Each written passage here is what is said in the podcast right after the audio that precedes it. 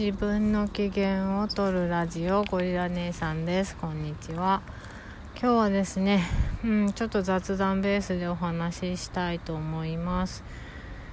まあ、ちょっと最近ですねあんまり自分の機嫌を取るということができていなくて、うん、気持ち的にもだいぶ落ちていることが多くってなあどうしたもんかなっていう風な感じで思ってます。うん、一つのきっかけとしてはちょっとこの間夫と具体的に話し合いがしたいと思って、まあ、その時に話すつもりはなかったんですけどでも、まあ、近いうちにタイミングが合う時にちょっと話がしたいっていう風に、まあ、連絡が来た時にですねお話をさせてもらったんです。でまあそういう時になんかこうこっちがそういう話をしたいって言ったら、まあ、なんか突っぱねられたっていうふうに私は感じたんですね。なんかこうその話し合いには応じませんと。でその話し合いの前にまずはその子供たち特に上の子ですよね。のなんかこう考え待ちというか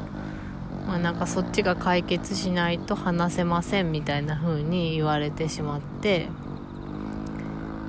でまあ後々こう酒に酔っていたからなんか変な対応してしまってすみませんみたいな連絡が LINE で来たんですけどなんかもうちょっとそこの時点でなんかもう私としてはかなりイライラしてしまって、まあ、こっちとしては慎重に交渉交渉を進めてきたしそれは夫に対しても子供に対してもこう細心の注意を払いながらことを進めようとしてきたんですけどもなんかもうそれ自体を否定されたような気分になってしまってまあとてもイライラしたんですね。うんまあそれがきっかけというかまあ、その前からちょっと体調不良とかもうずっとなんですよね体調は。まあ、気持ち的な不調としては少しずつ出してきたかなというふうに思っていたんですが体調不良のまあ体調不良っていうのかなんか調子悪いっていうのがずっと実は続いていて、うんまあ、ここで話さなかった時もあんまり良くなかった時もあったわけなんですね。でまあ、その状態のままだったっていうのもまあもともとあるんですけど、まあ、でもそこにその夫との話し合いがうまくいかなかったっていうのが一つあって話し合ってもいないんですけどねでまあなんかちょっとそのうん何て言うのかな。私としては話し合いをしたいのでタイミングを見て。でまあ具体的にはその学校のこととか、まあ、そういうことについて話がしたいっていうふうに言ったんですけど、まあ、向こうとしては、まあ、子供がどうしたいかを最優先にしたいからそこをはっきりしてからじゃないと親の話し合いは意味がないみたいな、まあ、なんかそんなことだったんですけど。でもそんなのって小学校2年生の子供にどこまでそんなに決められるのかとか今まで面前 DV してきた相手がいきなりそんな風に態度翻してでもう全部その子供のことを子供に全部任せるとかってなんかもうちょっとエゴじゃないかなっていう風にも思ってしまって、まあ、納得いかないことがすごく多かったんですよね。でまあその後夫とは話をしてないんですけど、うん、まあなんかちょっと向こうも忙しくってしてないんですけどまあ本当に果たしてこれで戻っていいのかなっていうところからもうすっごいイライラしてしまってでまあこれについて予防構成プログラムを受けた時にまあその思っていた返答と違うものが得られたのでもう何の何のためにっていうところでちょっとすごくイライラしてしまったっていう話をしたんですけどなんかなんていうのかな。まあ相手と私は違う人間なのでね。何とも言い難いところもあるんですけどまあ私としてはとてもストレスのたまるフラストレーションのたまるやり取りだったんです。であとはもうちょっと最近はですね なんか構成プログラムもちょっと私の中では倦怠期というか 微妙な時期で。うん。なんかあんまりこう皆さんと共有しても学びが得られないというかうんなんかあんまりこう人の身になって考えることもできないし自分のことを話してもなんか話しきれないというか消化しきれない腑に落ちないで終わってしまうことが多くってちょっといまいちなんですよね。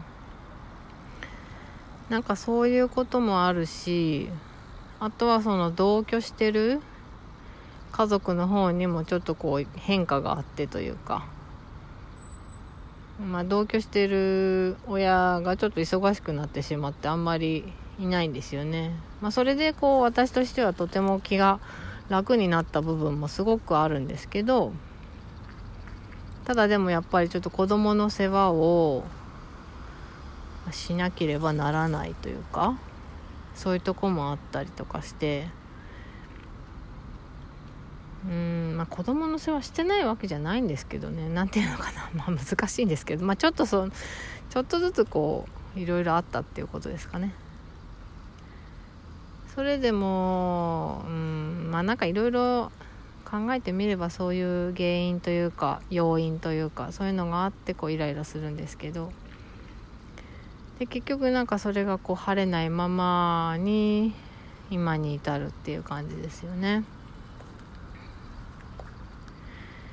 うんなんか今まではその同居に向けて前向きに話を進めていこうでそのために動いていこうっていうふうに思えてたんですけどなんかそれがちょっと崩れかけてきてしまっていて本当にそれで大丈夫なのかとか本当に戻れるのかとか。うんなんかもういろいろ考え込んでしまうことが多くって。嫌ですね。でまあお金的な問題もあるし経済的な部分で言うと私はまだ働けていないのでそれを楽観的に捉えられている時はいいんですけど今はどっちかっていうと悲観的に捉えてしまうネガティブに捉えてしまう時期でもあって非常に苦しい日々を送っています。うんまあその相手が全く変わんなくても戻りたいっていうふうに思ったから戻るっていうふうに思ってたんですけどねでもやっぱりちょっとコミュニケーションちゃんと取れないってなると本当イライラしますね。正直。よく本当私頑張ってたなと思います。これまで。その出てくる前ですよね。話の通じない相手とよくこう話そうと思って一生懸命やってたなと思います。でまた似たような状態に今なってる感じがするんでね。ほんとプログラム受けたのにやっぱ酒飲むとダメなんだなとか、まあ、相手に期待しないとは思ってましたけど。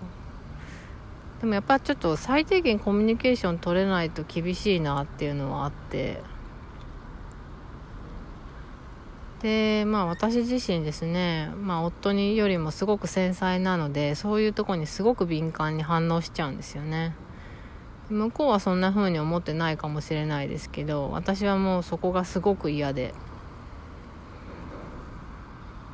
まあもう本当私の体質でしょうね。でそれがこう今後本当にうまくいくのかいかないのかっていうところで今自信がなくなってるっていう感じです。はい今日はちょっとネガティブな話題で申し訳なかったんですけどこういう時もあるということでですね。ちょっとネガティブな感じでした。はい最後まで聞いてくれてありがとうございました。またね